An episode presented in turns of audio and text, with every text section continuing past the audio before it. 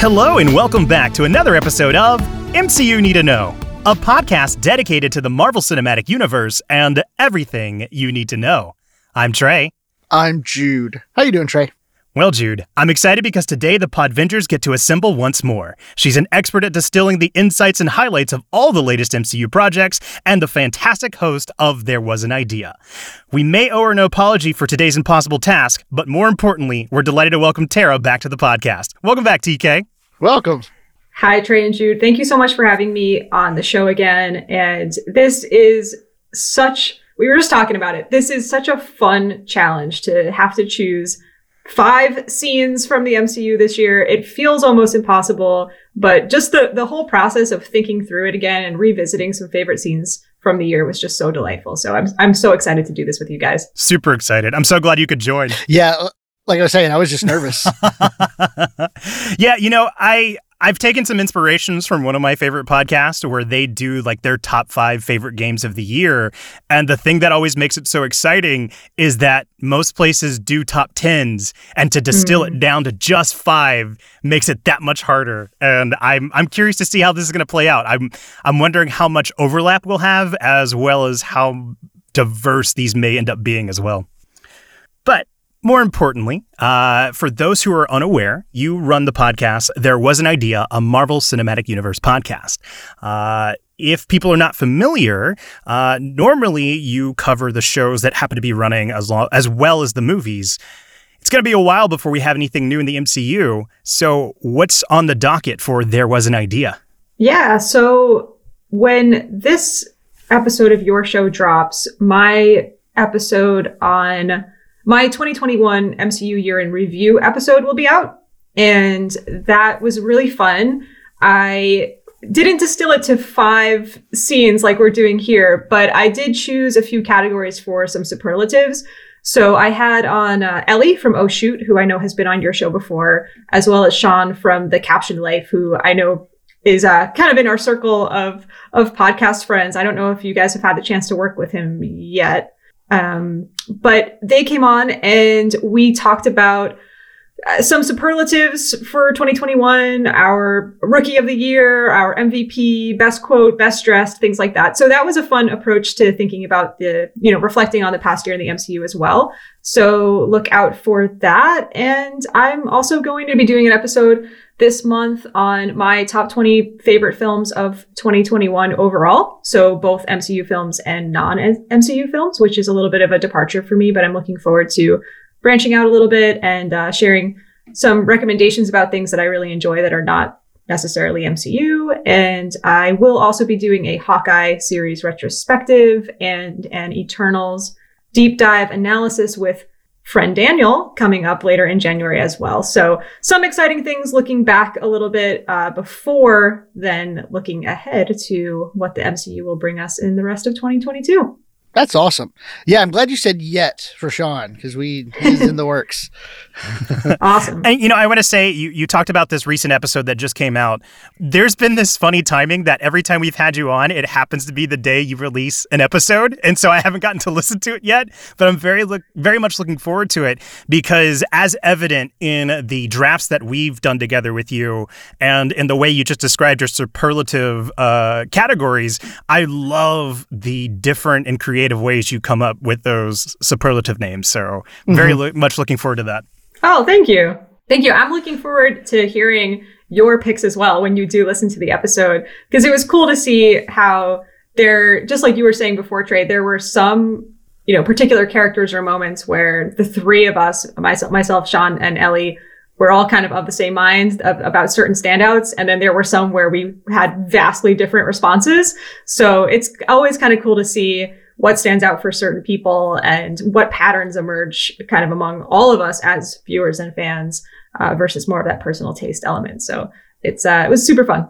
And of course, if you are not already, you should definitely be subscribed to Tara's podcast. There was an idea, a Marvel Cinematic Universe podcast on most podcast platforms, as well as following them on social media at an idea underscore podcast, both on Twitter and Instagram. Very much worth the follow. But of course, if you downloaded this episode, then you know we are going to be discussing the best Marvel scenes of 2021. Now, the way we're going to do this is we're going to take some moments for some brief overall thoughts of the year with the MCU before jumping into the spoiler zone to discuss our personal top five scenes from those same entries. So, starting with you, Tara, what did you think about 2021 overall? Oof. Well, when I sat down with Sean and Ellie, actually, I I wasn't sure what to say about this, so I kind of posed it to them uh, first and asking them about you know what what are the qualities that stand out about the MCU in 2021 and there were a few things that emerged out of that discussion about uh, some trends that we're seeing in where the MCU is going and uh, certainly in some of the standout installments that were released this year that I, I don't think people are going to forget about anytime soon whether that be for breaking records in a really uh, positive way like let's say spider-man no way home and shattering pandemic box office box office records, uh, among others. Uh, and then you have on the other end of things a film like Eternals making headlines for having the first ever rotten score on Rotten Tomatoes for an MCU film. You know, for whatever that's worth to anybody who that may be worth something to, but you know, it was part of the discourse around that movie. So we we have that, and for me though, you know, what I'm always looking at is conceptually, in terms of the big ideas, in terms of the there was an idea about uh, what is 2021 saying. And for me, looking at the installments that we saw this year, I'm I'm looking at this concept of legacy, this bridge storytelling of connecting the Infinity Saga and old favorite characters with the new, kind of leading us into whatever our next big destination is going to be, whether that is going to be a uh, a new big bad villain along the lines of Thanos, whether that's going to be the multiverse uh, opening up further and what that's going to look like. I really see 2021 as this bridge. And I um, was really interested in seeing what this year had to say about uh, our heroes' identity stories, because that's something mm-hmm. that I'm always really interested interested in as well. And this was a big year for characters coming face to face with themselves, uh, certainly metaphorically, and uh, also sometimes literally in the case of, of some of our heroes. So I thought that was a really cool, cool trend that emerged as well. Yes, I, I say I like that you bring that up because it's, man, like going all the way back to WandaVision through. That's it's. It seems like the big villains have been this conceptual idea or feeling or emotion um, less than just a simple person. And, and that that's like you said, forced these characters to take a really hard look in the mirror. Yeah, and, and, I like the way you have described it as a bridge from the Infinity Saga to where they want to go next. Um, because if I, you know, jumping in here with what I felt about the year overall, it really feels like an ambitious step forward for the MCU because I think the standout for the year is Disney Plus because that yeah. is the new arena in which they are working with. Like they've already got the movies down to a science and there's never been a a doubt with that when it comes to what they're doing, but the strides that they have made with the entries of the TV show side of things, it, it, it's it's hard to say where exactly that's going to fit all together because I don't think we've quite seen an integration to the movies yet, although I have a feeling that's coming this year.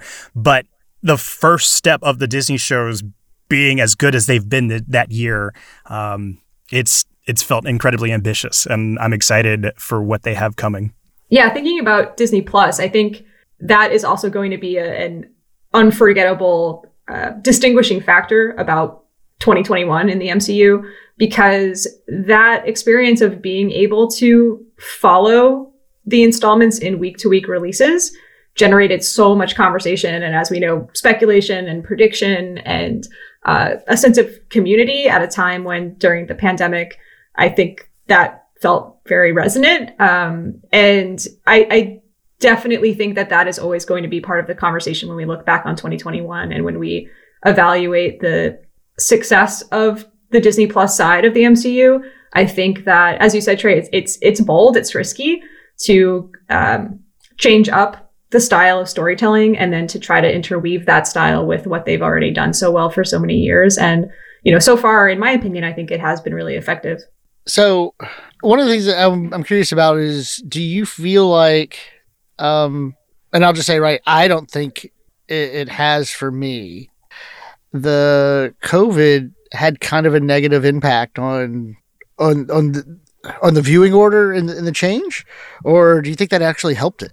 I know for me, because originally Falcon and the Winter Soldier was the Mm-hmm. supposed to be the first Disney Plus show, and I think that would have been after Black Widow. Right. I think, and this is where my own bias is coming in. I think the fact that COVID did shake up the schedule and WandaVision was the first thing to come out of Marvel Studios, not just on Disney Plus, but just overall from the movies or the TV shows, I think has cemented such a solid re-entry after having such a long hiatus because of the unfortunate delays with with COVID that I don't know if that would have been as big of a, a shockwave across the the internet whenever WandaVision started if it would have been Falcon and the Winter Soldier because WandaVision captured everybody. Like even people who weren't into the MCU, everybody was talking about that show. Um, so I, I think I think yeah that the the rescheduling of the release has um, made a huge difference with the original plan. I can't imagine WandaVision not having been the first Disney Plus show.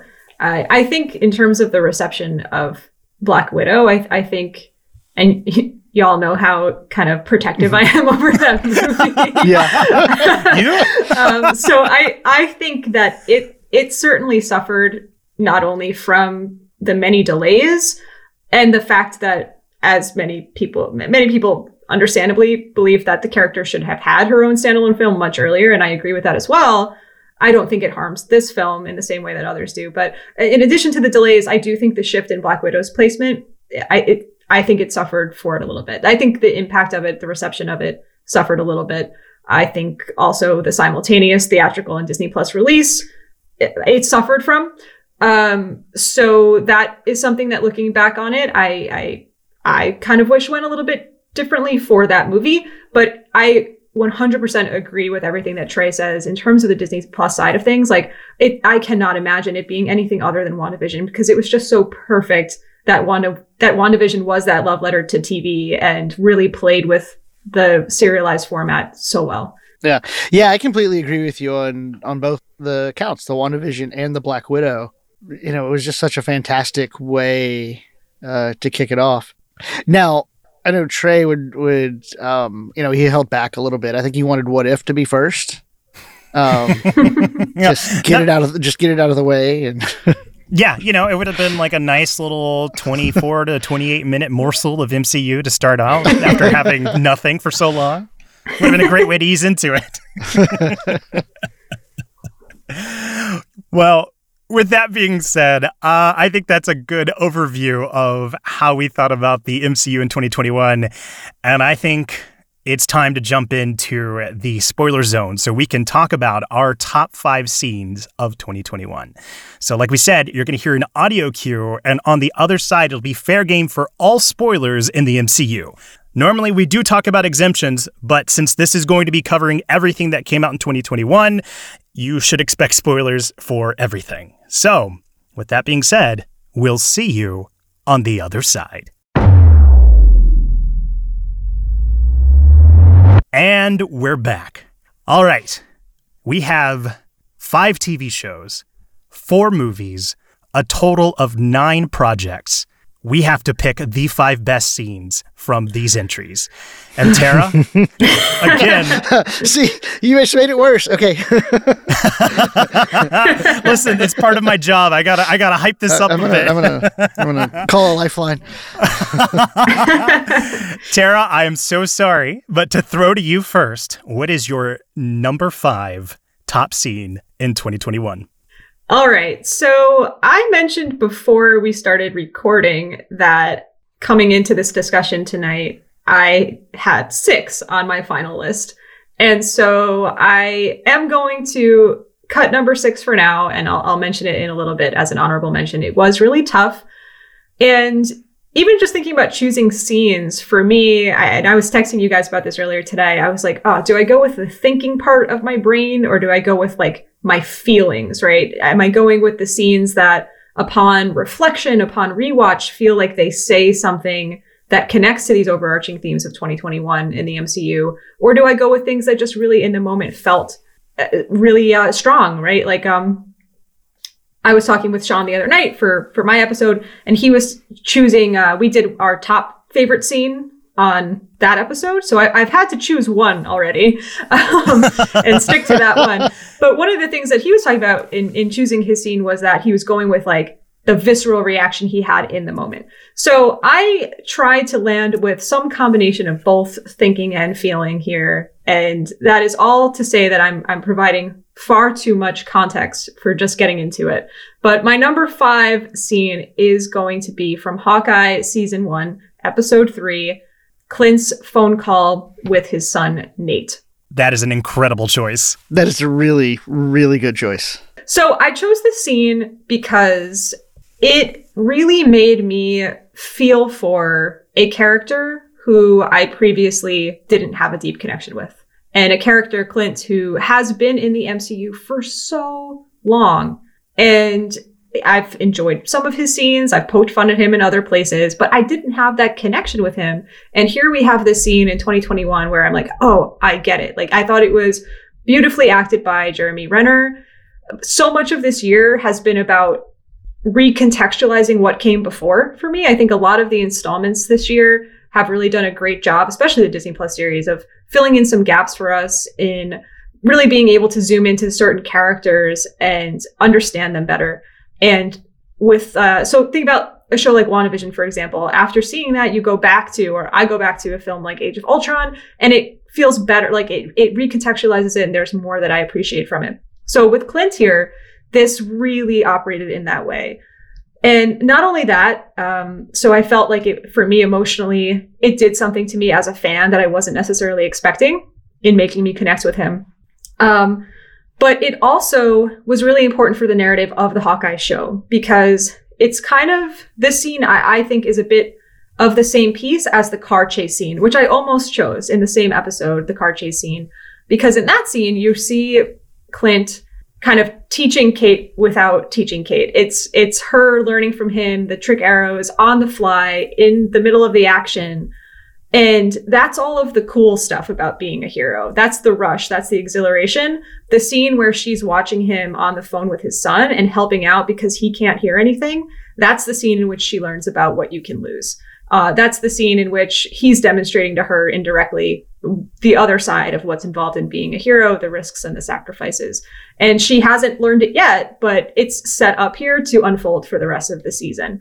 So it's just wonderfully acted on both of their parts. And I, um, yeah, I had to have it on my list because it, it just, it really spoke to me. No, it's a fantastic scene. That was, uh, man, that should have been on my list. Um, that, that was hard because, because it is there's so much stuff to leave off because it was heartbreaking for me uh, to watch to watch that. Uh, you know, I I'm a dad, you know, and have kids, and so like I I really related to that. Uh, but also, my parents divorced when I was really little, and not the deaf part, but like I remember being the little kid on the other end of that phone call, uh, and so like so yeah, like that that scene was really really meaningful to me But yeah, it's it was a fantastic pick. 100% a great pick and definitely I, will reveal too definitely one of the ones that didn't make my top five that just made me so sad that i couldn't find a place for it but yeah. uh you know I, I like the way you talked about how this was a character that wasn't something wasn't something that resonated with you before this and i mean that's what stories are right it, they're about change and sometimes that's within the character narrative or I think within the perception of the external audience. And so watching the audience at large go from being unmoved by Hawkeye to now referring to him as Clint Barton more yeah. widely, that is speaks through the power of that scene. Mm-hmm. So great pick. can I just add one more thing too? I, I feel like I've already talked about the scenes too much. Go for uh, it. about that one scene too much. But I love that this is his son Nate as well, right? And and we have seen the relationship with his daughter, which is also really powerful, and he has his other son.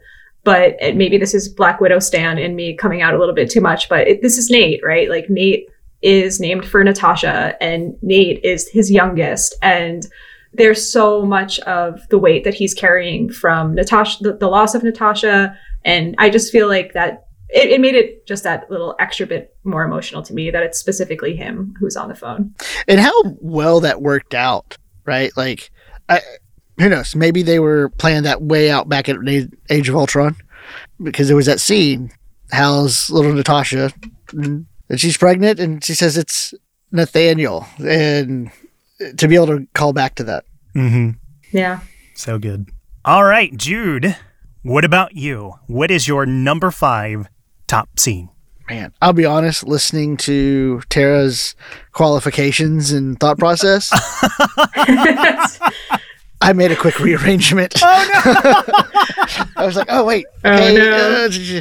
uh, um, number five, and I feel like like I'm gonna be the Anita redemption episode.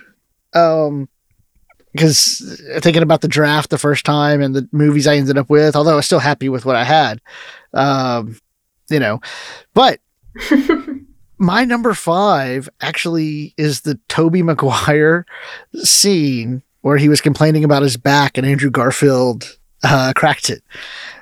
Um, so good. And, and it's such a brief moment, you know, and it's almost like you can't even call it a scene. But I think what what stuck out to me was I I remember seeing that first movie in the theater and just how awesome it was and to see Spider-Man swinging on the big screen and doing the New York thing and how fabulous it was uh, the wall crawling and just all of it and it, it, truly like I mean if you if you think about the the look and the aesthetic of MCU of everything that came prior to the MCU the Raimi Spider-Man has that pre MCU look. You know, it's still it's still what we have.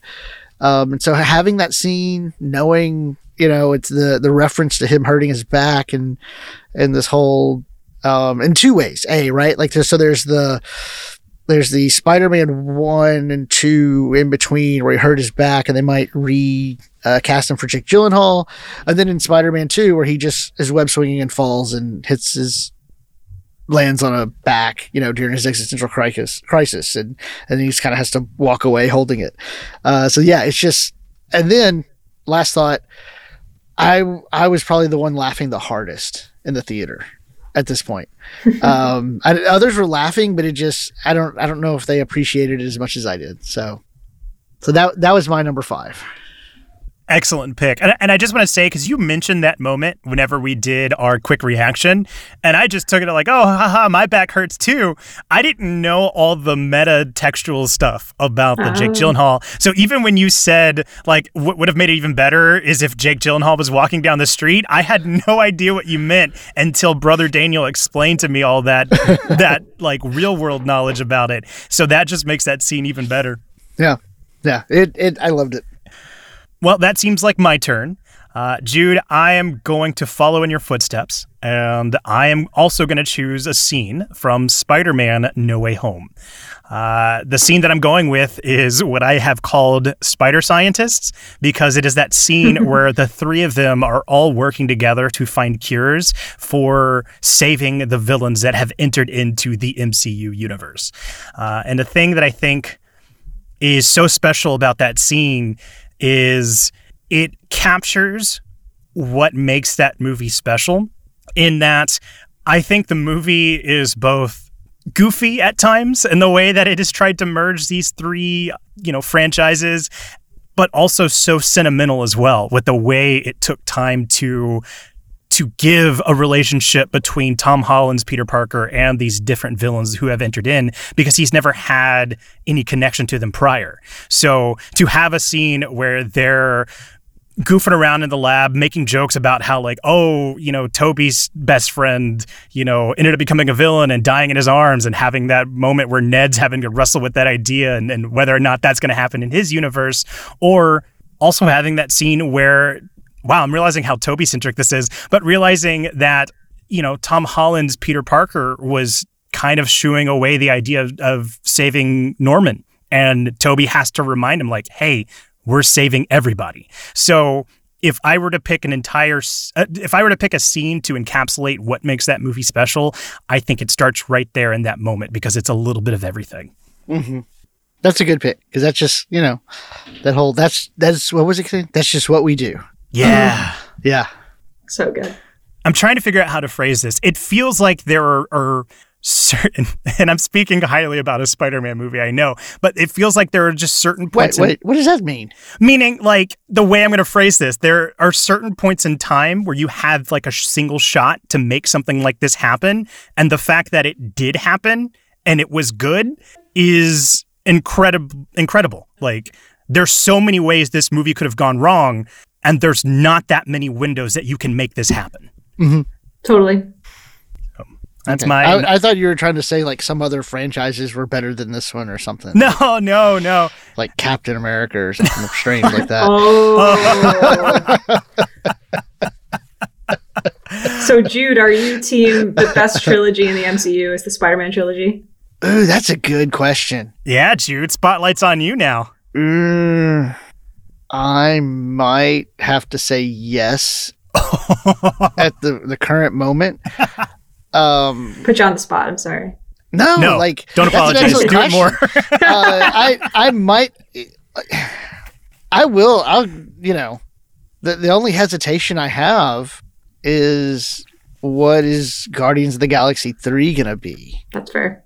Actually, um, and and I'm and I'm not counting the Avengers trilogy. Right. I was thinking Iron Man, Cap, Thor. Yeah. Spider-Man. Yeah yeah, so it right now, I yeah, I'd have to say it's Spider-Man trilogy, um, with uh, you know a wait to see what James Gunn does with the third. Well, we'll put a pin on that, and uh, that's something we need to revisit once that trilogy finishes. Yeah. but moving along, we're now circling back to you, Tara.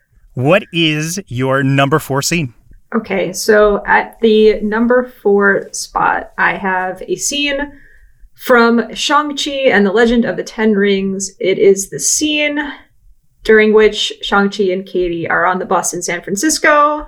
And it's the first big action scene in the film. Well, the first action scene, excuse me, the first action scene with Shang-Chi. Obviously, there's the uh, the prologue to the movie with his father, Wenwu. But I chose this moment because it, it, it was tough. I really, really love the sequence of scenes in Macau um, in in Shang-Chi as well. But I chose this one because this is our moment of introduction to a new hero. Seeing the way that he fights, the way he uses his clothes and the props around him in that sort of Jackie Jackie Chan style. Um, seeing what it is that causes him to spring into action in this moment, which is his concern for his friend Katy.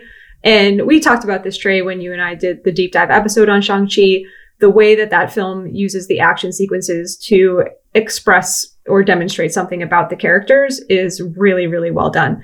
So this is also the scene in which we see the pendant on on his chest, which is this significant object for him, representing his connection to his mom. And this is before we've really learned about his full story and his past. And there's that moment in which Katy just looks at him after he's been able to beat off these guys. And she's just like holy shit who are you? And that's the question of, of the movie right? That's the question of the scene. Um, so i think it, it's just to me it's like such a well done example of what the mcu is all about and what the mcu does so well. This combination of incredible action just like you can't take your eyes off of it. I mean, thinking about that visceral visceral reaction criteria here, like the first time I saw this in the theater, I was like, oh my God, just like watching the scene as the bus is traveling along and they're moving from the front toward the back of the bus and the music is incredible. And um, it's just that comedy. There's humor in the scene with the guy, what's his name, Cliff, the YouTube guy, and um, and there's it, it's just fantastic to me. It's like prime what the MCU can do. And watching the behind the scenes of it in the assembled documentary was pretty awesome as well. Mm-hmm. Mm-hmm. Yeah. I, the moment you said Shang-Chi, I had the biggest smile on my face. Um, it, it's an amazing pick. And just to like add in that space, like the, because we, like you said, we talked about it a lot here on this show and on your show that we did together. And I can't stop thinking about the the way one of my favorite podcasters, Jeff Cannata, talked about it on the Filmcast, which I think is the the summation of of everything that I tried to convey about that scene. So often superhero stories are about the person learning who they are. Shang-Chi knows who he is and he's mm. been running for it. Mm-hmm. And the way that mm-hmm. this demonstrates who he is to everyone else except him who already knows is beautiful. So I 100% Great love your pick. Mm-hmm. So good. I want to watch it right now. Yeah, I was going to say, I think Shang-Chi is to Trey what Black Widow is to to Tara here. I think I think that's a good analogy. One hundred percent. All right, dude. Uh, what about you? What is your number four pick? All right, let's see. Let's put all my the rest of the remaining selection to the random generator here. Um, number four is I have it titled Yelena and Kate Bishop meet cute, um, or where they meet at the apartment. Th- this is one of those scenes that I've probably watched more than any other. Well, I probably let's put it. How about it this way? If you counted and like back to back the number of times and just there, it might have been the length of an episode or more. Like I just I keep going back to the scene and going back to the scene. Um, and I don't know. At first, I wasn't sure what uh, struck me so much about the scene, and you know, outside the chemistry, it was a, a phenomenal. But it, it came to me that seeing that this is what the future of the MCU is going to be, you know, and there was this. I don't know for everybody, if it's among the fan, or like, but for me, for sure, with the end of Endgame and this kind of, oh, where are they going to go now? Don't have Robert Downey Jr. anymore. You don't have um, Scarlett Johansson anymore you know, who are these new characters going to be? What's it going to be like? And, and to see these two brand new characters interact um, and have such chemistry, it just it just made me so excited for what the future is going to be. Um, so yeah, that's that's that's why this is in uh, my top five. Love that pick, and I got to be honest, I've been trying to guess what I think is going to be everybody's favorite scene, their number one. And I legitimately thought that was going to be number one just because of how much that I, because I knew, because we would talk about it as we were getting ready for our podcast, how much you had that on repeat. So, uh, very happy to see it make your list. And I, and for all the reasons listed, I think, uh, I think it's a great pick. Yeah. I'm so, glad that you spoke about it because I don't have it on my list and I, I, I don't know why. I just needed to make room for other things because I think it's clear how much I, I love Yelena and Kate and Hawkeye and Black Widow and the whole thing. So everything you said, Jude, I completely agree with. It was such a dynamic scene to watch the two of them interact. And the um in the finale as well, the elevator scene is also absolutely incredible. But just to echo what you're saying, that first time that they're on screen together, the the mac and cheese scene is just I yes. think we will absolutely look back at that as the moment that something very, very magical began. Yeah, just that whole this yummy macaroni. I know what macaroni tastes like. It's delicious. no, not not macaroni. I know what boxed mac and cheese tastes like. it's delicious. yeah, I wouldn't even. Oh yeah, right when the door opened, you know, right. Yeah, you wouldn't have time to know. Like, just, uh, like see what I mean? Like I I got it down. I even interrupt myself. what? This is crazy. yes. Yeah. Oh, by the way, next time your friend Yelena decides to like hang out, um, you know, let's just let him know we said hi. yes, uh, listeners will have to tune into. We'll have to check out my Hawkeye episode six uh, podcast episode to know what you mean. Yeah, you're, spe- you're special guest. I gotta say that that's a huge get as a podcast get. I don't want your listeners to actually think I had you on the show. but wait, you didn't? oh man.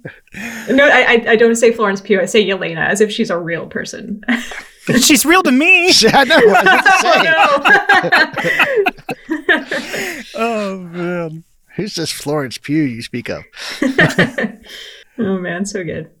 Uh, Trey, right? Did you on four? I'm here comes number 4. Okay, here it comes. And I'm bracing myself because I again I apologized already earlier, Tara, for any fights we may have uh, with me and Jude. Oh boy. Oh my gosh! This is the Here we go. Party Thor episode.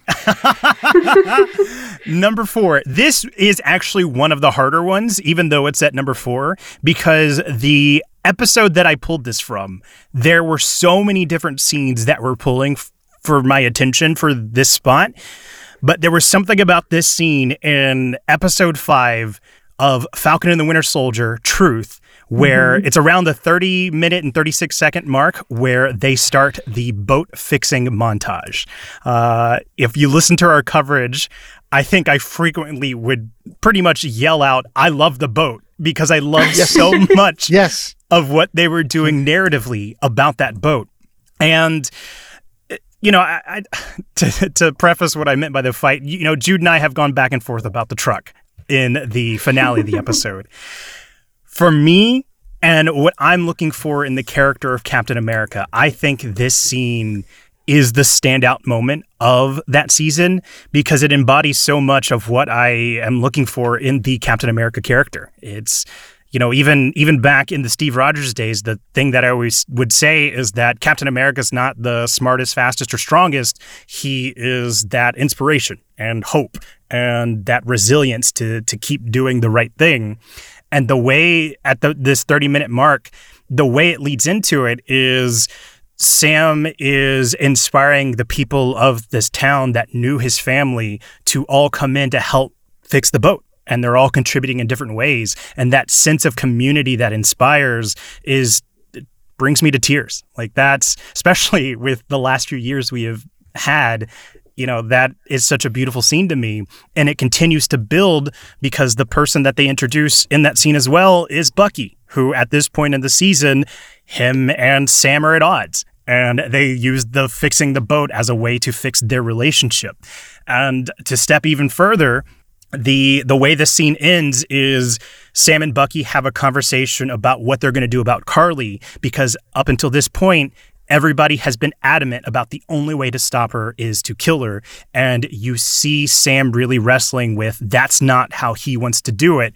And I think to juxtapose what Sam's wrestling with what he's doing with the community and what we know he ultimately does in wanting to go not necessarily a pacifist but trying to neutralize the the disagreements in a more peaceful manner i think everything about that scene makes sam captain america to me and i absolutely love it A couple of things quickly. You said the phrase "I love the boat," and it made me think of a a quote that Clint has about boats in the comic run, the Hawkeye "My Life as a Weapon." So you definitely need to read that for many reasons because it's fantastic. But there's a really great little line there about about boats that I think you'll enjoy, enjoy Trey, since that's a an ongoing bit for you here on your show. Yeah. i'll check it out i did buy the the collection so i'm slowly Awesome. reading that on my ipad Great. I can't wait to hear what you think of it. And also, thank you so much for everything you said about that scene. I don't have it on my list. And I, when thinking about Falcon and the Winter Soldier and thinking about if there was going to be a scene that I was going to choose to make the top five, and there, there certainly are scenes from the show that make my top eight, nine, ten. Uh-huh. Um, but Mhm. it would be it would be that episode, and I didn't kind of think to narrow it down any further than from that episode because it didn't make the top five for me. But I love that episode so much, and I did recently rewatch it, and that boat scene is is wonderful. So Mhm. I think everything Yeah. you said, speaking about who Captain America really is, is uh, really shines through there. Oh yeah. It was that that boat was the grounding tie, right? To to family. Um Falcon's, you know, uh family his past that he was running from, uh fixing that, you know, fixing his issues moving forward. It was great. Mhm.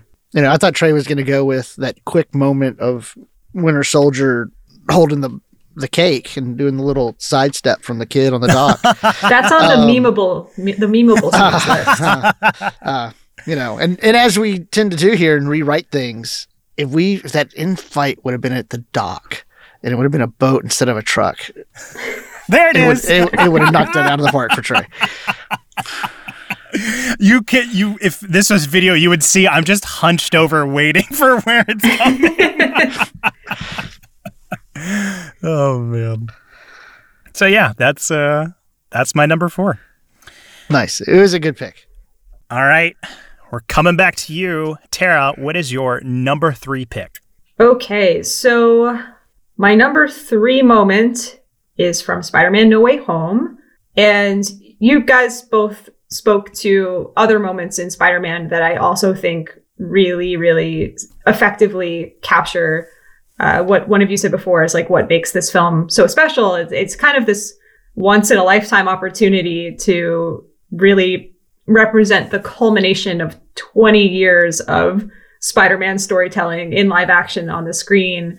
And in choosing the moment that I chose, I very much went with the sentimentality. I went with the straight up nostalgia and the the feeling that I had in the theater. And there were a number of moments in the theater, the first and sub and subsequent times that I went to go see it, that I just was straight up uh, goosebumps, you know, tears, the whole thing. And then when you think about it a little bit more, like you, you kind of realize, I kind of realize, like, oh, like th- they got me, like they got me right in the sentimental part of myself. It doesn't mean that necessarily upon analysis or reflection that everything about the plot of this movie makes sense, but man, it got me, right? So the moment that I'm choosing is, I think, speaks to what this film did so well in representing the change and the growth for our Peter Parker. He's at his absolute lowest moment after the death of Aunt May. And I loved, I almost chose that scene as horrible as it was. Like, I thought it was just so powerful. Um, but right after that, right, he is alone on the roof and his friends, Ned and MJ, come in saying, you know, there's some people here. And we look up and we see this amazing shot of Andrew Garfield and Tobey Maguire. And Tom Holland's Peter Parker doesn't even really react to them, right? Like, this is the kid who is so freaking excited to meet everybody in Civil War. And this is the kid who just like has so much enthusiasm for life. And he's not impressed and he's not geeking out about meeting alternate universe versions of himself, right? He is absolutely in pain here. And these two guys, these two other Peters come in and they are representative of other of versions of what may come for Peter. And we see in that scene in which they're sharing with our Peter the trauma they've experienced, it, it's this moment of reflection for them. It's this moment of kind of uh, beginning a process of some healing for Andrew Garfield's Peter. And he's talking about how after the death of Gwen, he stopped pulling his punches, and, and you see that emotion on him. And that kind of carries through the rest of the film, how he's able to reach some closure here. Um, and then Tobey's Peter, you know, the story of this kind of arc of of what he tells uh, Doc Ock later in the movie, like I'm trying to do better, right? This is what we do, right? He's here and he can be this this inspiration, this guide for our Peter Parker. And um, yeah, the, of, of course they bond over the with great power comes great responsibility line and Uncle Ben and Aunt May, and it, it just completely completely got me in the moment. And um, I, I have gone to see the film three times. I saw them. The three viewings I did were in very close um, progression, one to the next. I lost my word there. Um, and then since then, I haven't been able to go again between the holidays and quarantine and everything else. But I'm dying to go see the movie a- again as well because I just I have to imagine that even after three times of seeing it, it's it's going to be something that continues to just kind of really hit me where I live.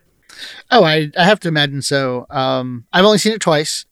Uh, a friend of mine, I even mentioned on pod, saw it not just twice, but back to back.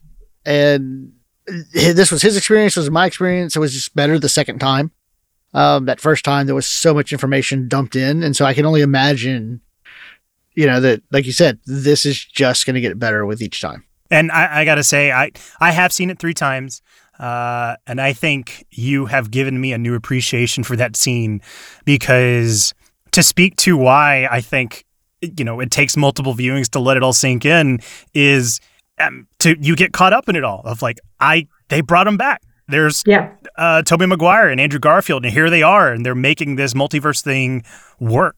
And the thing that I missed, and I'm so glad that you have highlighted it this way for me, is the way Peter reacts to those two. Because I was so f- fascinated by my own reaction that you're Yeah. totally right. That Peter, like, I'm every time I talk about the thing that makes Holland's Peter Parker special is the way he reacted in Civil War. Oh, that's mm-hmm. cool. You got a metal arm? Like he does Yeah. that for everyone.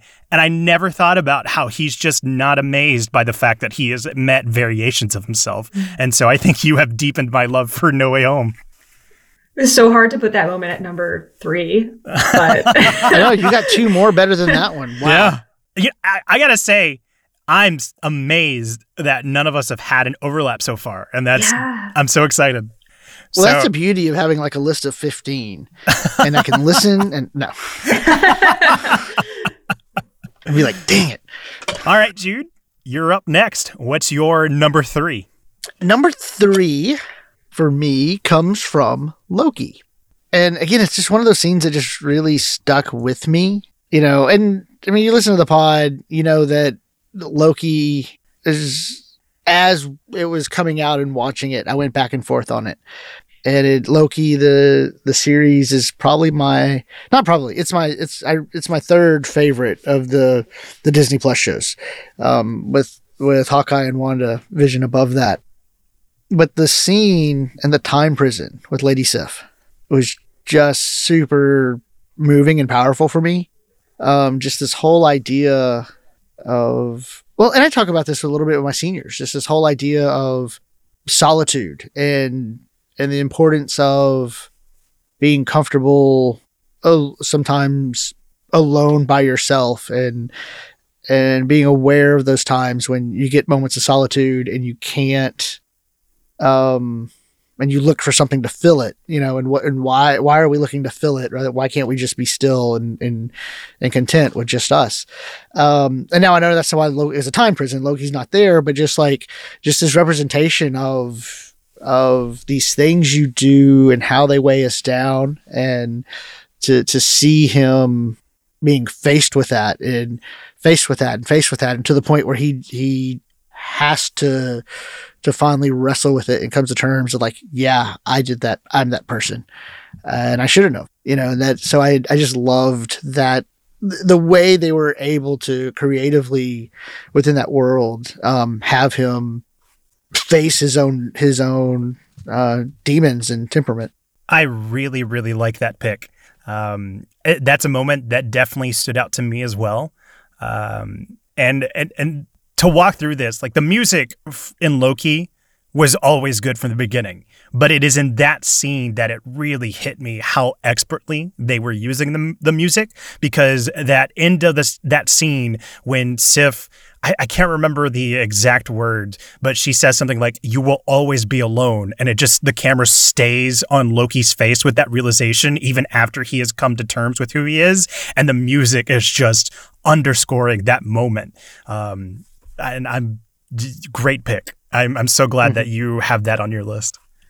Yeah. Well, I'm glad you brought up that line. You always be alone because it is that that you know that difference of like uh, solitude is not loneliness. You know, Mm. um, and and sol you know solitude is and not like solitary confinement. Like no, like solitude. Like I, you know, um, I'm in the car. You know, I I think of it personally. Like if I'm in the car and I notice, um, you know, if a podcast's not playing or something's not going am I can I just be with myself and be okay? Or am I like trying to fill the time and the space and and um and if and if that's the case what's wrong with me? Um not wrong with me is like I have a problem but like what internally is is bothering me? So so I'm really glad you brought up that line there um cuz it's it's not the same thing. And and when you've in when you can't even be comfortable with yourself you know that's that's an extreme kind of loneliness Well, yeah, I really appreciate what you're saying about this scene. So to kind of echo what Trey was saying before, I, I think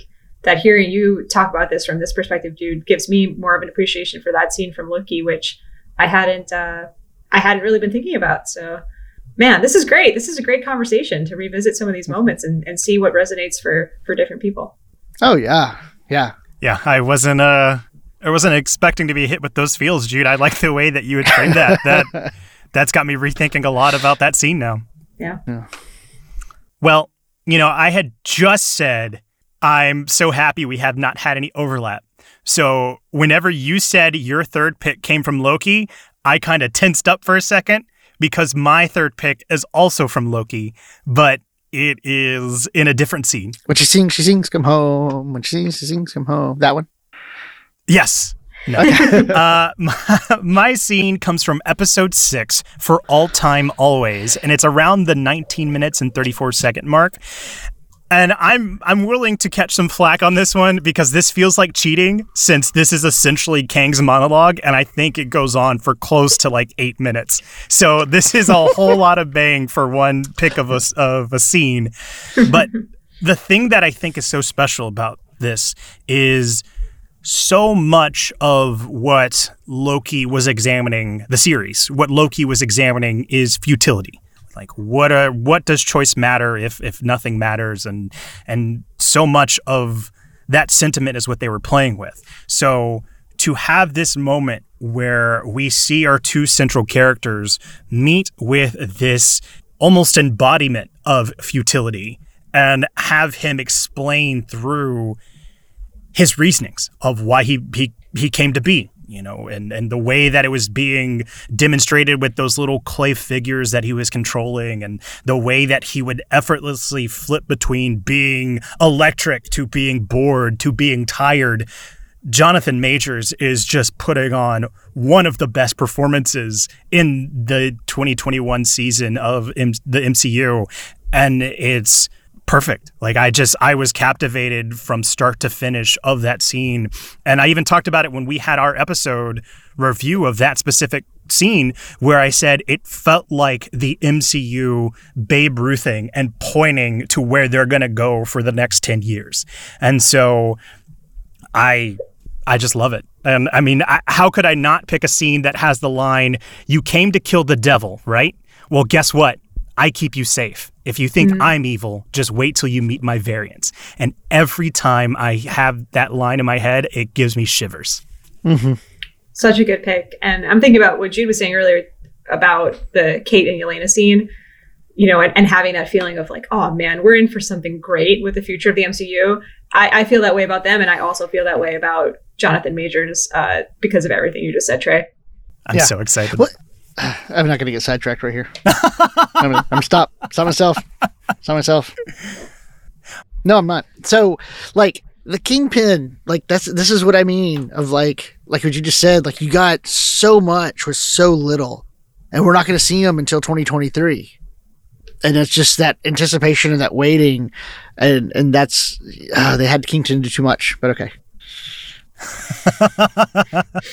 So number two for you is Kingpin, right? Uh, I'm kidding. I'm I'm not going to comment on that just yet, since I have two scenes left to go. It might not be number two. Oh man, it could be number one. You'll find out. Well, in anticipation of finding out, we can go ahead and move on to Tara. All right. We are at number two. Okay, so this this was the uh, the hardest choice for me because I I want to say the movie Black Widow. I knew I'm, I knew that was going to happen. um, I'm not going to do that. I'm not going to do that.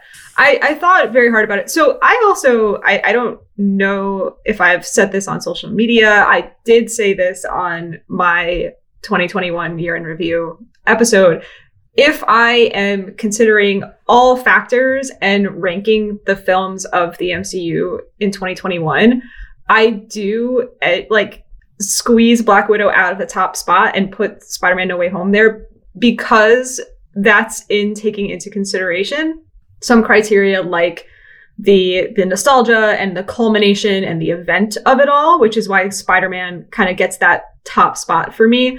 But when it came to the moments here, I Black Widow felt like it had to be higher because I have rewatched Black Widow so many times, and these moments I, I just feel so close to so many of the moments. And I I actually kind of revisited my my first impressions episode that I did for the podcast when Black Widow first came out to see if I could get um get some sense of what my past self what really resonated with that that my past self in terms of choosing one moment here. And all i talk about in that first impressions episode is like yes like how much as it was unfolding it felt really special to me.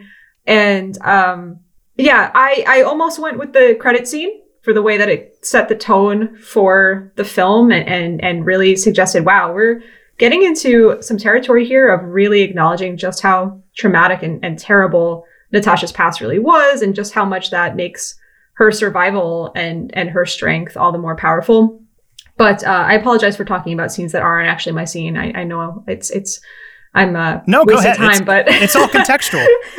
I realize I I say we we realize how painful it is. Um, like I was surprised that you were going to pick any individual scene because of the pain of having to cut up the film. Yeah. Uh, and, and if I could just like interject here to because on that topic of like how we have watched your love of this film developed, whenever we did the second draft episode, I had went back and listened to that first one just in preparation. Yeah. And one of the funniest things to me is at the end or the beginning, I can't remember, we were talking about Black Widow and we were all discussing about like what our, our plans were to go watch it and I think you had just gotten the AMC pass, and you were like, "Oh, I, you know, I'm gonna go see it maybe once." And we asked, like, "Oh, are you gonna get it on Disney Plus too?" And you're like, "Ah, probably not." and that was before you had seen it, and just to get that glimpse of where you were at to where yeah. you have come has been fantastic. Yeah, isn't it? Isn't it fun sometimes to revisit older episodes of the podcast and really see see how much uh, change and growth happens? mm-hmm. Oh um, yeah so I, I guess you know despite all that the moment that i did land on is quite quite a long scene i think i went a little bit more with a sequence as opposed to a scene but natasha and yelena they are at the gas station and there are this this scene or sequence of scenes encompasses the humor of the pose that you do, your fighting pose. it encompasses the pain and the insecurity that these two characters have when Yelena says to her, Oh, you know, if someone attacks an Avenger, one of the big ones will come to avenge you. And and she's like, Oh, who are the big ones? Um when and so, you know, Natasha's insecurity there, uh, Yelena's insecurity, the face that she makes when Natasha says, You weren't really my sister. And then she bites back, The Avengers aren't really your family, right? This tension between the two of them. The incredible, incredible line when Natasha says, All the time I spent posing, I was trying to do something good, make up for the pain and suffering we caused, trying to be more than a trained killer. And when Yelena says, I'm not the killer that little girls call their hero, they're they're learning so much about each other here. So much of these two characters, who these two people are, is being revealed to us. And why I chose this is because this is our last real installment of Natasha Romanoff in the MCU. And I I love how much her presence is felt in the Hawkeye show. I love how much her presence is felt in 2021 um, because because I do miss her, and I and I don't think that Endgame necessarily um, uh, took took the time to really acknowledge what her loss meant as much. Um, but now we have this new character in the MCU, Yelena, as you guys have already talked about, who is setting up so much for the future. So in this scene, we're both saying goodbye to Natasha and we're reflecting on who she's been and we're also greeting Yelena and we're learning about her and we're seeing where she's going to go. And and that gas station scene then kind of leads into when they're outside drinking a beer and they have more of that conversation, learning more about each other. And um some tenderness when Natasha helps Yelena like with her wound. So just like there's so much healing, there's so much related to the ideas of identity and family and choice here. And of course, then that leads into they're in the car and the vest moment. So again, it's what the MCU does so well of combining that humor and that heart. And um, yeah, I that's that's kind of like three scenes in one. But uh, Natasha and Yelena, and they're they're learning each other in Black Widow has got to be on my list. I love that. I, I love the way you could walk through that. Uh, much like with you know with Jude and and trying to guess what I thought was going to be his number one and what was going to be yours. Yeah. I was under the impression that number one would be something Black Widow related, and and this isn't a knock on the movie, but just there's so many great moments that I couldn't figure out what is the moment that encapsulates it or defines it as a, a, a scene pick and you found it. Like, of course, you the, the Black Widow scholar. Uh, I I loved your your description of it. Thank you. It was tough because it's such a good such a good movie. I love it. You're gonna have to change, add that to your bio. Black Widow, Black Wi- Black Widow. What's what's a widder? Um, Black Widow. What's a widder with you? Scholar. uh, Black Widow scholar. Black Widow Scholar. I like it. I'm gonna put that on my email uh, signature. oh, please do, please do. and I'm talking about your work one. Like, Yes. Yes, yes, yes, exactly. Not the podcast one, the work one only. All right, Jude, number two. oh man, the Hawaiian shirt. No, Oh, um, sorry. yeah. um, number two. God, this was difficult. I'm gonna. I'm gonna be honest. Um, I, I, I jokingly, at first, I jokingly said, you know, or, or this whole listening to Tara and rearranging it. Um, but I, I actually did. This one jumped up to number two, listening uh, to you. Um, kind of give that context, uh, because this again, I don't, I don't know what it is about me. I think. Uh, you know, there's the second time that I have a moment, right? Because like, like the Tobey Maguire back wasn't really a scene per se. Uh, it was, you know, just kind of a moment. Um, and my number two comes from the Eternals. Uh, it's the Phastos kiss in the Eternals, and th- it was. I mean, there's more to that scene, but but uh, taking my oldest to the theater and when that happened on screen like sh- they oh, my heart is jumping. Like that like that's the quote. Um Wow. and so it was just it was so cool. Yeah, I, I'm glad that you mentioned that, Jude, because I think that moment of representation and that moment of uh, seeing one of our heroes up on the screen, you know, having uh, the type of relationship that is not always depicted in these stories and have it be something that felt so kind of natural in that moment was really really powerful to see i think for so many audiences. And it, thank you for sharing that because that's um it's especially powerful knowing that for young people seeing this it's something that speaks to them. Even outside of what makes that scene special, just hearing the story about what what your you know your child's reaction to it was fantastic, and to speak about the scene itself. You know, I remember one of the things I talked about Eternals is that this is a movie that is as interested in these heroes and what they can do as it is interested in how they feel. And I can't also help but remember one of the the articles I never found the source for it, but I remember reading somewhere that one of the things that they were talking about with writing these stories is that it's not enough to see them go out and save the day. You need to see them go home and what they're like in that home life. And getting to see that moments of Phastos and who he was is with his family and up until that kiss, like that's special. That's not something you mm-hmm. get to see often mm-hmm. in these superhero movies. And I mm-hmm. am so glad that you have picked that on your list. I love that you said child too because they're they're 13 counting down to 14 and i'm trying to to slow that down as much as possible. I I always get super concerned with privacy reasons on how to refer, and I almost said offspring. look for the your longest progeny time jude. Hey i was gonna say for the longest time amity and i would just say progeny one two or three. Rather than get the names messed up we would just say hey progeny two come here. I need you to clean the fridge. Like i'm not kidding. That's what they'd answer to I started calling my niece and nephew thing one and thing two. nice that's amazing oh man. so we're at trey's number two right yes i just went we're at trey's number two My number two pick. This is another one of the hardest ones because per entry, I, I, don't think I talked about this. Part of my method when it came to making this list is I sat down and I tried to write the most impactful scenes I had by memory. So I, I wrote down WandaVision, Falcon and the Winter Soldier, Black Widow, Loki, and I just went through the release order. And in each category, I wrote down the list that I remember just really standing out to me. And WandaVision's, I think, had the most, uh, most moments per category. And the moment I ended up going with for my number two pick is in episode eight called Previously On, around the 11 minutes and 46 seconds mark.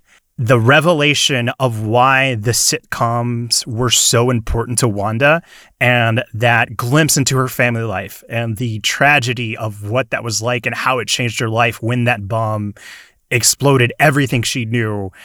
That I called it a magic trick whenever we discussed it because I generally don't like whenever they retrofit an idea to a character that expressed none of that in pri- in previous storylines. And there was this lingering question throughout of all of WandaVision for me of why is this taking the form of these sitcoms? And as the season progressed, we kind of got to this idea like, okay, maybe this is something she had as a, a, home life, but I just couldn't see how they would make that feel real and sentimental. And I was just almost on the floor, just smacked with how much that scene moved me because you got that glimpse of how happy it made her. And it made me forget the tragedy that was about to come because we knew her past life from Age of Ultron and, and what she had gone through. That in that moment, I was with them, excited watching those shows. And when that bomb lands and reality snaps back into place, I was in tears. And I think that moment will easily be one of the standout moments for all of the 2021 entries because of the magic trick they were able to pull off and the effectiveness at which it just works as a scene. Yeah, you're right. That was the one thing I remember the most of that scene is just how much that you knew it was coming and it and they still were able to pull you out of that and get you immersed in that and and in the uh in the family. Yeah. I think you know, Tara, you joked about wanting to put all of Black Widow as your pick. There's multiple uh, entries that I wanted to do that just adding episode eight of WandaVision, I yeah. think, is what I wanted to put for number two. Yeah, well, that's actually a good a good transition because it's my number one next, right? Yes, it is. Yes, yeah. Okay. Here we go. It's a very it's a very good transition because I similarly we, we had a very similar approach because I too, when you first presented us with this task, I wrote down the installments in release order, jotted down, okay, what are the things that stood out to me most, and I also had the longest list for WandaVision and, and Black Widow. But um, but for WandaVision and I episode eight, well, when we actually the three of us, we did a WandaVision wrap up episode for my show. Mm-hmm. And we talked about our top, I think we did three favorite moments from the series. And I think I kind of made that joke and said, ah, episode eight is my number one moment. Um, and I at the time, I chose as my number one moment the same moment that I'm choosing for my number one moment overall. And that is after Black Widow, after Spider Man. Like, this has remained for me my, my top moment of the year. I think partially just because I am also thinking about the power of WandaVision and just how special it felt in those early weeks of 2021. And I you know, if I if I had to choose my number one favorite installment of the year, um, all factors considered, it would be WandaVision. And wow. Mm. I wow. yeah, I know it sounds a little bit like a surprise there, but it it's just so I, I have this personal connection to it, and I think it just it just did so much for for the MCU, and it, it just feels like such a singular moment in time, and it's so incredibly rewatchable. And the number one scene for me from episode eight. It, it's so close to being the one that you chose, Trey. But for me, it's the scene when uh, she goes into the memory with with Agatha of her and Vision at Avengers Compound. This is sometime after the death of Pietro, so sometime between Age of Ultron and Civil War. And it's this moment of connection and tenderness between the two of them, which was so important to see in this show, which, you know, the entire conceit of the WandaVision show was based around just how much love she had for him and, and this extreme grief that came from the loss of, of that love. And here we see, again, kind of in this magical way, as you said, that they were able to pull off um, some filling in the gaps of establishing for us these moments of connection that the two of them would have had earlier on. And it's also based around this moment in which they're watching a sitcom, they're watching Malcolm in the Middle, and Vision can't understand why it's funny that the character is getting injured. And how do we know that he's not really hurt? And she just says, it's not that kind of show. And I, it, it's just such a good line that speaks so much to who she is and how she relates to these sitcoms and how that manifested itself out of her in her grief. Uh, it speaks to his character and how he's learning how to be human when he says, you know, I've never had a loved one to lose, so I don't really know what this is like. And it's a moment that, you know, again, thinking about first watch, it really, really got me. This that whole episode did. Uh, there were a lot of moments of tears in that episode, but especially this, just the the way the two of them relate to each other. And when he says the line, "What is grief if not love persevering?" You know, listen, it's become a little bit memeable now. uh, the the "What is blank if not blank persevering" is a really great meme template. Um, but in the moment, uh, you know, before any of that internet reaction, it just felt so sincere and, and so beautiful, a very beautiful vision vision quote. So, and then they have a laugh at the end of it, right? Like he's laughing at something on the TV and, and she's loosens up a little bit and says, yeah, it was funny. And, and this tender, this tenderness between the two of them. I, I love it. Uh, to me, it really encapsulates so much of what WandaVision was all about. And WandaVision encapsulates so much of what I loved about 2021 in the MCU. Yeah. I had a feeling there might be some overlap here with our picks because I remember that moment in the wrap up episode. We were we were both very high on this episode and and the th- I wanted the I wanted to pick this scene, but I just kept coming back to the the one that I had, uh, had landed on. But you highlight what's so special about it, and I I think the thing that to me that stood out is that you have two characters who are both feeling nothing from different perspectives. Obviously, with Wanda and the trauma that she's going through, there is this feeling of loss and not knowing how to express those emotions. And you have Vision, who is literally just been born and doesn't know how to express yeah. those emotions because he's learning and through each other they learn and that is mm-hmm. beautiful yeah oh so yeah. well said it's it's interesting that it, it, we mentioned Vision gets all the best lines, and like you said, that line is just such a powerful line. And even the me for some reason, uh, for me, like the memes of that, it just hasn't. I don't say it hasn't set well. It just, it just, I don't. I, I'm a person that likes gifs, and I will have a complete conversation in gifs on text if you let me. Um, and but just but just that one there, I don't know. It just feel it just feels different. And it is gifts, by the way. I didn't. I, I, just want to be clear. I don't yeah. think oh, there was any confusion. No, no, I would never doubt it. Amazing. Before we start another horse that we continue to beat all year, Jude, what is your number one pick? So there was this really cool moment uh, no, I'm just kidding. uh, not going to do that. It's 2022. Oh, no. I said I'm leaving the truck behind. Um, said it in our very first episode. uh, I, I, only said I'm leaving it behind. This is all I brought it up to say. I thought Tara and I were about to overlap. Uh, my first mm. scene was the opening sequence to Black Widow through the credits like opening scene all the way through the credits. Nice. Um, yes. That it, it, for a couple of things, and it just I remember watching it. It just I'm thinking about how different it was than anything else, I, or at least to me, it felt so different than anything else I'd seen in the MCU. Uh, that that segment, um, and how intense the opening credits was like I, I was in tears. I would like i didn't even get past that and my eyes were watering and i was tearing up.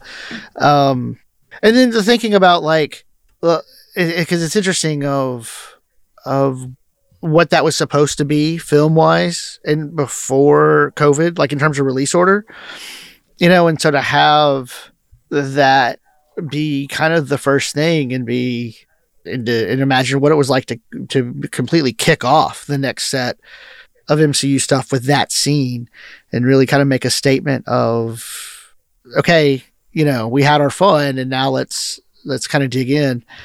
Um and so yeah, so for me that's uh and honestly, I think that's probably why cuz I know and I've I've got a little bit of uh pushback jokingly so. Um I'm going to I'm going to say it that I take it that way just but I had Black Widow as the best movie um, of 2021 over No Way Home.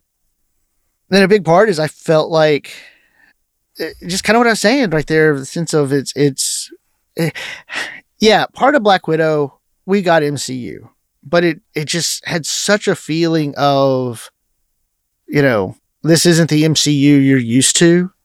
Um, it was female led. Uh, we got Yelena. Um, you know, we got um, Red Guardian. We got like all of this stuff that's wrapped up into it. Uh, I liked the Taskmaster reveal, you know, um, it's, it's just all of that. And so, yeah, it's, I know I'm drifted off into why I thought that was the, the better movie. Um, but yeah, that opening sequence, uh, that has to be the best for me. I, am so glad you chose it to talk about it because I, you know, I, I touched a little bit on how the credits were almost my pick before. The opening sequence could have also been my pick. Um, there, there, I absolutely agree with you that there's something so uneasy about that opening scene. There's something so uh, beautiful about it, the tension, and then when they're in the car and listening mm-hmm. to American Pie, I, I could go on and on about it. I think ultimately for me, I in in picking the scene that I picked to put it on my list, I felt like I wanted to pick something that had Scarlett and Florence Pugh in it. Um, but if I took that criteria out, I mean, this is just so incredible at setting the tone for that movie and one of the best opening sequences of, of any of these Marvel films, in my opinion. So good. I think it, I agree with you. I think it's a really underrated film. And I think as a contained standalone film, I think it's very, very successful. And, um, you know, the Spider Man movie has the event feel to it, it has that culmination feel to it, um, which kind of just puts it in a in a separate category for me. Um, but uh, yeah, I'm glad that you uh, shouted out Black Widow here. Yeah, I, am so glad that that specific scene has made it into our collective lists because it was one of the ones when I was making my list, whereas I kept thinking, how can I not have that somewhere? And I don't. Uh, but it is one of those scenes to even just speak within the movie, it is a scene that the reverberations of the effect that that had, the tone that they set in that opening credits is felt through to the end and it is a wonderful pick, Jude. Mm-hmm. Cool. I'm, you know, Nick Sandy. First Nick Sandy drop of 2022. so I, I, think we know which installment Trey's number one is going to come from, but I'm I'm really eager to hear hear which scene, which, which scene it is you chose from What If, Trey.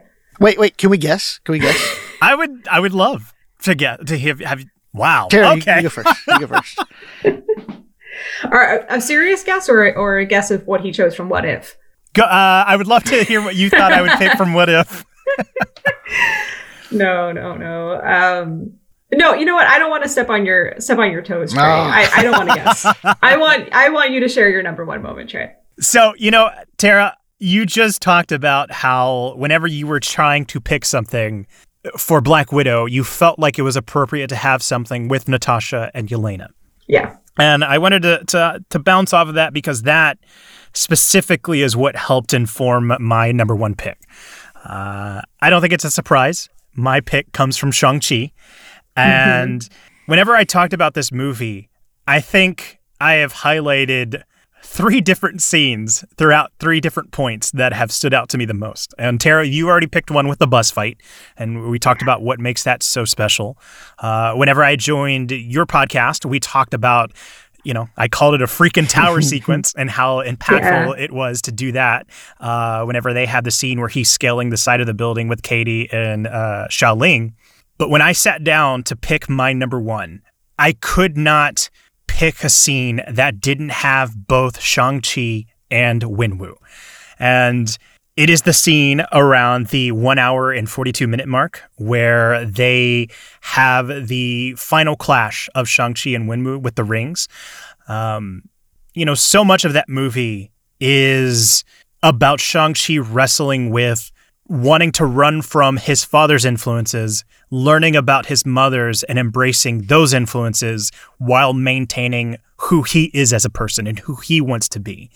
And on the flip side, you have Wenwu, who I have said multiple times is the emotional core of Shang-Chi. Like he, the movie works the way it does because of his storyline and the work that Tony Leung has done within that film.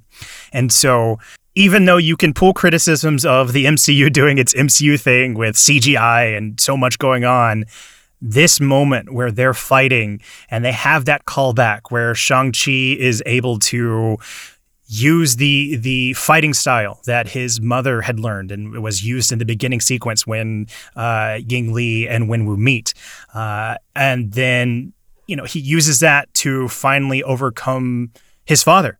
And we see that in doing so, he's able to take control of the rings as well. And he just throws them down at the foot of his father because he's learned that killing him is not the answer he's looking for. He's truly trying to save his father. And, you know, Jude, I, I, I think your child uh, has made references that the the MCU is just littered with father stories.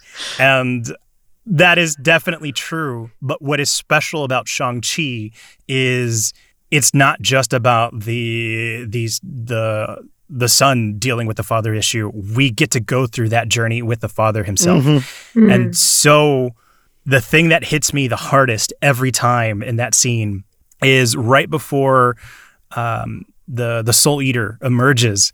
The last act that Wenwu has with those rings is saving his son.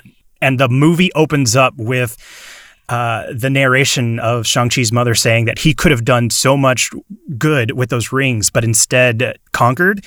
And the last act that he does is the final moment of good. And it brings me to tears every time because Shang-Chi has won not through just physical violence, but he has won his dad over back to a moral side. And it's beautiful. And so that is my number one scene of 2021. I'm so glad you chose that one, Trey. I, I you know, I, that's why I didn't want to guess because I was like, you know what? Anything that you were going to say about Shang-Chi was going to be incredibly poignant and powerful. and I was like, I'm not going to go ahead and guess which one it's going to be. Uh, that's, that's such a good one. And I think having Wenwu in there is really important to speaking to the messages of that film and, and really trying to encapsulate what, what mm-hmm. that film is all yeah. about. Yeah. Yeah. There's so many good scenes. That's so it was so hard yes, to pick there one. Are. yeah, I, I I love how much you love that that movie and just can go on and on and, and just gush about that movie. Um, and you're right. We when I saw it, uh, my oldest, um, who is that? I was like, that's Shang-Chi's dad. Oh, is this another dad movie? um, you know, and and it is it, that was actually almost in a top five moment. Shang-Chi's dad, uh, for me, and, and is I have it at six, uh, actually. Uh, but, but it was, it was cause of having that moment and kind of that recognition of like, uh, what? And, um, you know, and, and, and that's one of the things I'll never forget about that movie is just that interaction that I had. Uh, but yeah, I, I love it. And also I love like what you said at the end, cause it's in terms of the, the dropping the rings. Cause anytime, you know, the MCU's done it wow, off the top of my head, twice. Uh, you know, and, and my most favorite one is Return of the Jedi, where you can have that um, the redemption, you know, is not is not that redemptive violence, right? Where where the hero or or so to speak, you know, lays down the weapon, um, rather than than you know acting through violence. I I just love how they when they when they um when creators are able to create that moment. Yeah, it's it's such a special moment when you can find a non-violent way to to solve the problem. And again, I say that knowing full well this is the MCU. We're gonna have that moment where Shang Chi takes on the dragon, which I still think is poignant, but that's not my pick. But to have that that realization that I don't need to overpower you this way. I can play to the person I know you can be. I mean, that not. I don't want to diminish it because I think Shang Chi is their own character, but that is what that's a commonality that I like within Captain America. The the inspiration for better in the self and others, and in that moment is a small distillation of what I like about that hero aspect. Yeah, Mhm. So, like like, you're right. Like right at the end when when John Walker took off the helmet. so that's gonna do it. Thank you so much. oh man, Honestly, I I- I was really gonna throw a curveball and and say the first time we get to see John with the shield, that has to be Trey's number one. oh no. Tara saved me because I knew that was coming. So if you listen, I- I'm going to leave it in the edit specifically. You can see my voice go in two different directions. And I just lean towards Tara, like, okay, yeah, what is my favorite what if? oh, man. Well, hey, we did it. Top five Yeah. scenes of 2021. God, and you know what what sticks out to me the most is how much was left on the table. I think Yeah. that's. Is there any scene that sticks out to anybody? And it doesn't have to be your honorable mention, but is there anyone that you think was gonna make it that didn't? Ooh. Ooh, what I did I got think one. was gonna make it? I what's yours, Trey? Agatha all along. Yes, that's the one I was gonna say. yes. And, and that wasn't my number six either, but it was definitely on my list of WandaVision moments. And I I thought someone might bring it up just because like for what it represented. Like what a WTF moment. I don't know about you guys, but like watching that for the first time, I was like, oh, there's there's a song now. There's a villain reveal and it's a song. And like it, it was just such a, a unique moment that really leaned into the genre conventions of the sitcom thing. And uh yeah, I, I I'm glad that we brought it up here just to note it as a certainly a unique and special moment from the year. Yeah. I don't have a specific scene. I'm just gonna say, well, no, actually, I have a scene in mind, but there's so many. I'm surprised a scene with um, Willem Dafoe's Green Goblin didn't make it. That kills me. Um, in particular, when he shows up at feasts and he's talking to May, because I didn't notice the first time, but the second time, you know, and May pulls Peter Peter to the side, and you can see between them behind, and he's like grabbing muffins and stuff and sticking them in his Yeah. pockets. Um, but like, I'm gonna do more analogies. He's to the Green Goblin what Heath Ledger is to the Joker, and you know, Tony is Tony. Robert Downey Jr. is to Tony Stark, right? Like, Yeah. it's just, it's amazing. And so I'm, I'm really surprised none of us uh, was went with him. Yeah, that's uh that kills me because that is and I, and I've talked about it in text conversations like to use that scene specifically. The thing that's so impressive about uh, No Way Home is the way that it cares about these villains and treats them as people that need help and not people that need to be defeated. And it starts with Aunt May in saying that something's not right, and she like points to her head. I don't know the line specifically. I, it's one of the ones I wish I had on video on demand to be more accurate right? but I was bracing myself because I thought, oh my God, they're going to make a joke, you know, in regards to mental health, but they took it seriously. And Yes. that that's a, a hallmark of No Way Home. Yeah. Ah, I can't wait to talk more about No Way Home. Like, especially once it's available for further viewing at home. I, Yeah. There's so Oh, yeah. much to unpack with that film. All right, Tara, I know you mentioned earlier you had some honorable mentions. Is there any you wanted to uh, list out?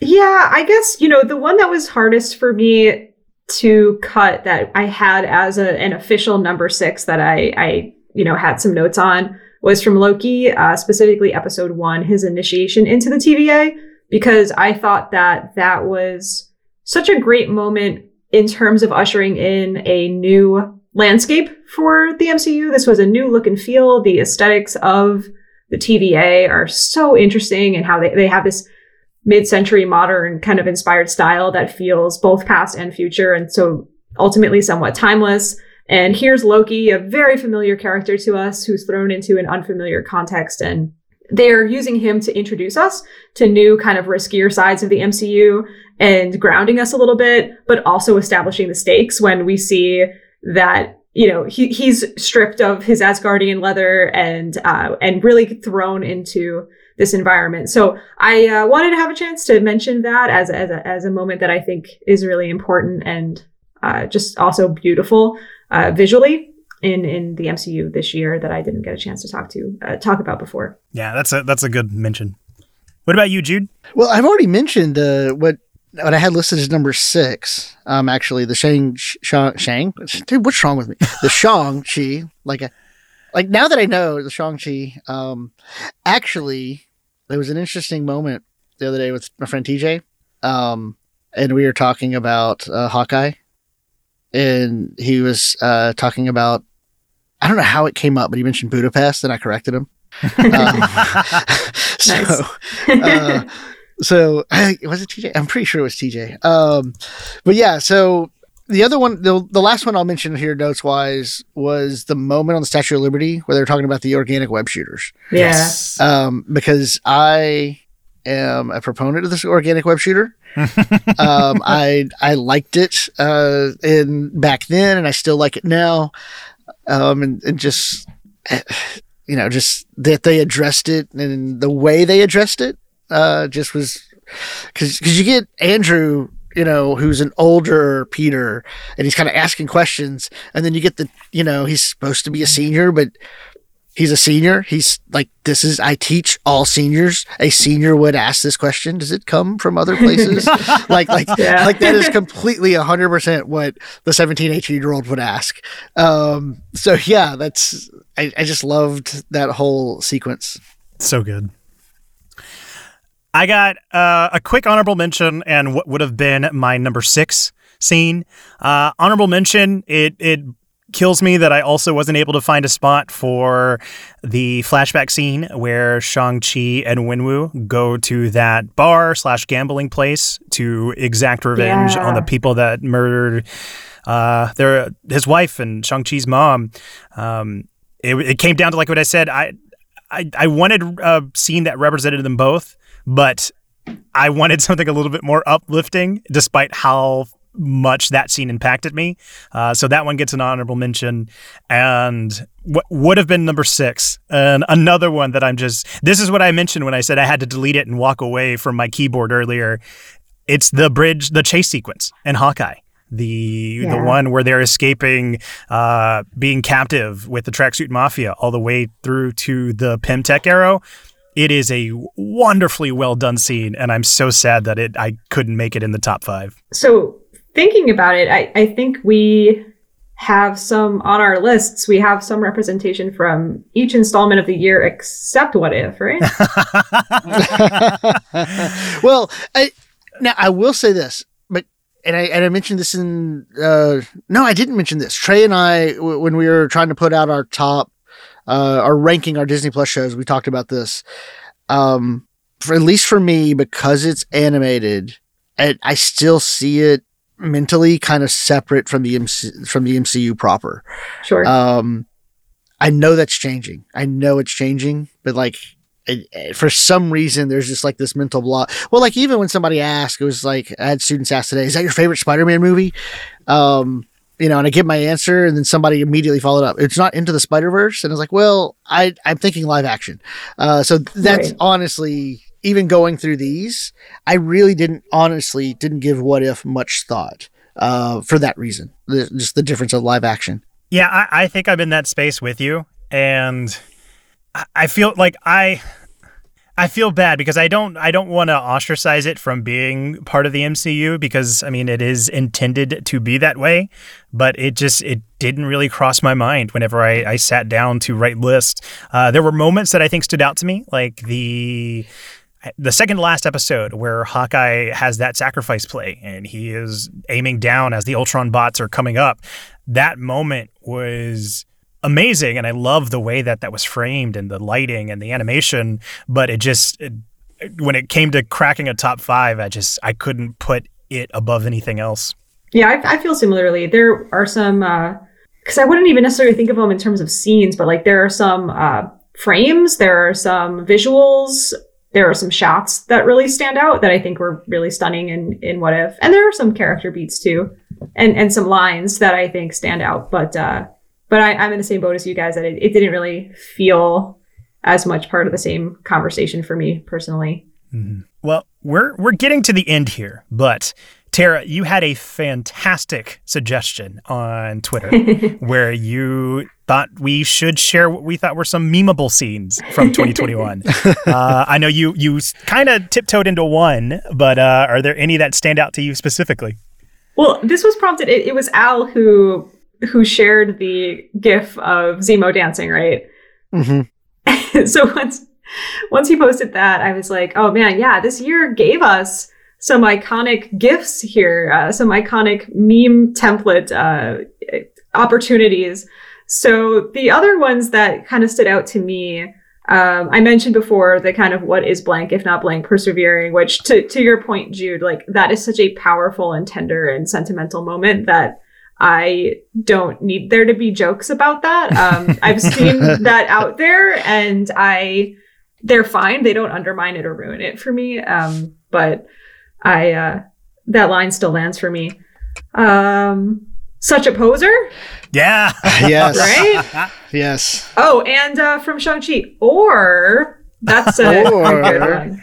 That has Or infiltrated my conversations with my mom and dad. They will throw out or so frequently, especially since you know I'm in the family lawn service. We'll have conversations, and then I'll say like, "Oh, we need to do this," and one of them will pipe in, "Oh."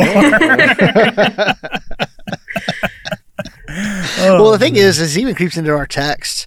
Like he'll say, "What about this?" and then and the text will follow in. Or oh, that's really great. So, what about you, Jude? Do you have any memeable scenes from 2021? memeable scenes. Um, I, God, no. Uh, I'm so terrible at this, and and again, and and like I'm trying to think, and I'm just I had one, and then I was like, no, that's terrible, and I had another, and that was bad. Um, I I don't know what it is. I like gifts. And so when you say memes, my first head, my my head keeps going to gifs, and it's like, oh, this moment, this moment is like, oh, but that's not a meme, that's a gif. Um, and so that's to be honest, that's what make made it so difficult for me. That's fair. Um, I was kind of know. using it as an umbrella term for funny internet thing. Yeah, so, shows like- how much I know. I guess I guess we're all a little bit older than the meme crowd. I don't know. Is that even? Yeah, I don't, I don't know. I don't know. And Listen, so yeah, so like, Willem Dafoe recently had an interview where he said he only wanted to come back if he can do the action scenes because that was a way to root the character. Otherwise, it is just a meme.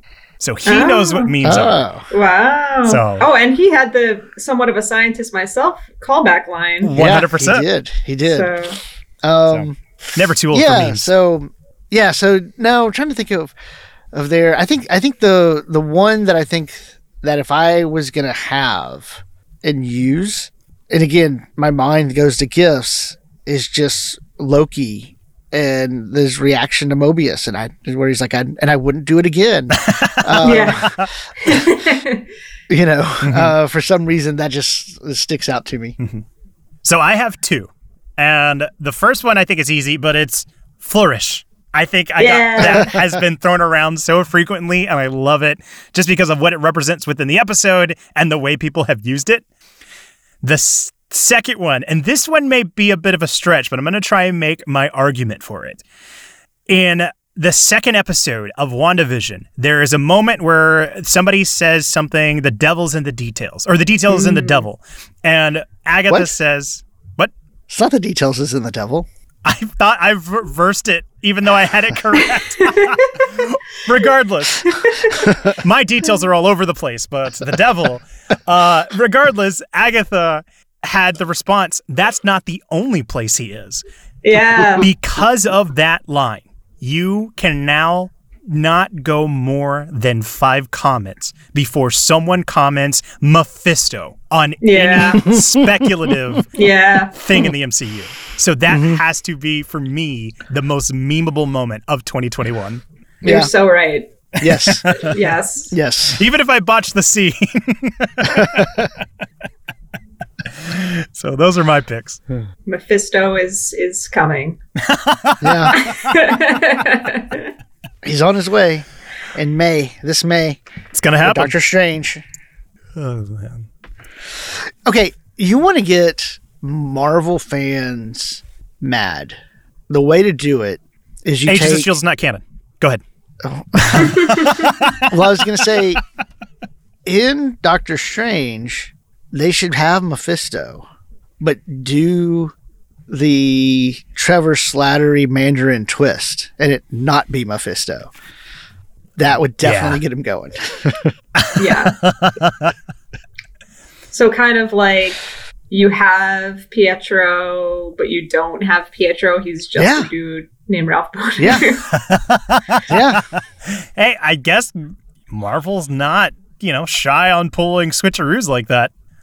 You know what's kind of a meme or or I guess has meme potential, but maybe hasn't really been used this way, and I wish it was used more. I, I don't know if I'm using meme and internet reaction interchangeably here, but remember at the end of I guess it was episode five of WandaVision before Pietro arrives at the door when Wanda and Vision are having the, the an argument and she just starts rolling the credits over him. Yeah. That's Mhm. hilarious. Yes. I, that- Yes. I wish that there was a way of capturing that more in real life or on the internet of just like, I'm done with this conversation. Yeah. Here come the credits. Amazing. Oh, it'd be, it'd be All right, we'd like to thank Nick Sand. there you go. that, yes. well, I was saying that'd be oh the, my the- god. the number of times that I just imagine that in my head, anyways. It it is it happens in real life. I'm just it does. It happens on every episode of your podcast. I can't believe I didn't make that connection. it is literally the same thing. Oh man. Well, Tara, thank you so much for the suggestion. I think this was a very fun addition to this podcast. So, uh, yeah. You know, we've got one more thing left. I know Jude and I just recently talked about it in our previous episode, but uh, I wanted to give you a chance here to say what are you most excited for in 2022 regarding the MCU? Yes. Um, well, I, I listened to your episode and I actually really enjoyed hearing your thoughts on some of the the troubled production around Black Panther. And, Yeah. uh, mhm. Yeah, I, not to go in a downer type of direction, but I uh, I did just want to bring that up because I thought that was a really um, astute conversation that you guys were having about that, and I I share some of those anxieties around that film because the first Black Panther is just such an amazing work, uh, and, and I just want the franchise within the franchise, uh, the Black Panther franchise within the MCU to uh, Mhm. continue to to thrive. Um, but I, like Jude, am very much looking forward to She-Hulk because of the wonderful Tatiana Maslany.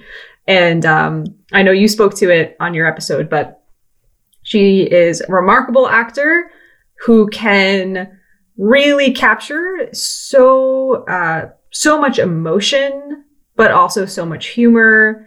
She can um, she she's absolutely a a dynamic force, and I'm really looking forward to the tone of what She Hulk can be with this idea of it being maybe a little bit more campy and breaking the fourth wall. So that's probably my number one pick for the the Disney Plus series that I'm looking forward to, and probably my number one overall. Um, but in terms of movies, I, I got to go with Doctor Strange and Multiverse of Madness, probably just because it's it's fresh in my mind because we did see the trailer after Spider Man, and I love Wanda so much, as you guys know from some of my picks here tonight, and I'm so looking forward to seeing where her journey goes next and how that's going to interweave with the world of of Doctor Strange as well. So yeah, I'm very much looking for forward to 2022. I think that it'll feel a little bit different. You know, we had nine installments this year. That was a lot of content in 2021. And it seems like with them doing three movies as opposed to four in this coming year, I, I think maybe that will be a, a little bit of a, a good thing to, to slow down the pace a little bit. So Yeah. I'm, I'm very excited. It'll certainly make this task a whole lot easier Yeah. next year. There you go. but yeah, thank you so much for sharing that. I, I'm so glad to get to hear that uh, perspective. And again, I, I look forward to hearing it. I know you just recently did an episode on a retrospective and a little peek at what's to Yeah. come. Yeah. Mhm. I think that's going to do it for this episode. Tara, thank you so much for joining us on this. This has been a blast. Thank you, Trey, and thank you, Jude. It's always so much fun to collaborate with you guys, especially on tasks like this, which are both incredibly fun and also somewhat daunting and uh, cause us to do things like have multiple tabs open on our computers before we start and narrowing down which scenes from Black Widow we're going to choose. Um, so uh, always a blast, and uh, thank you so much for for having me on the show. Yeah, thank you for coming. Yeah. And of course, if you're not familiar already, you should definitely be following Tara on social media. You can find them on both Twitter and Instagram at an idea underscore podcast. And if you're not subscribed to their podcast, there was an idea, a Marvel Cinematic Universe podcast. You should definitely do so. We will have links to all those respective places in the show notes. And of course, uh, if you'd like to get in touch with us, you can always reach us at MC You Need to Know on Twitter and Instagram. Uh, we recently just put out a post asking for your favorite scenes of 2021, and we had so many wonderful responses, and it was so much fun to get to see uh, what was the most impactful for you all in 2021. So if you want to see some of those or answer your own, uh, make sure you're following us there and let us know.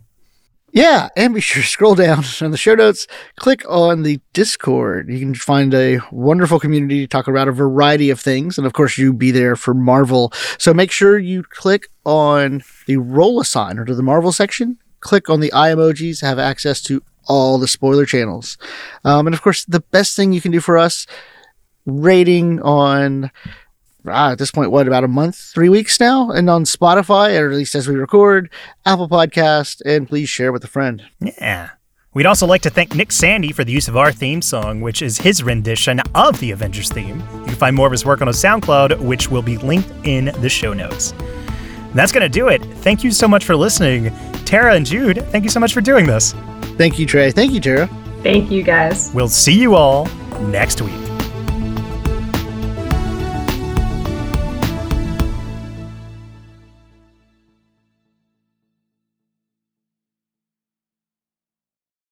Um, now my question is, you are completely two monitoring this thing and having like Black Widow on the second monitor, aren't you?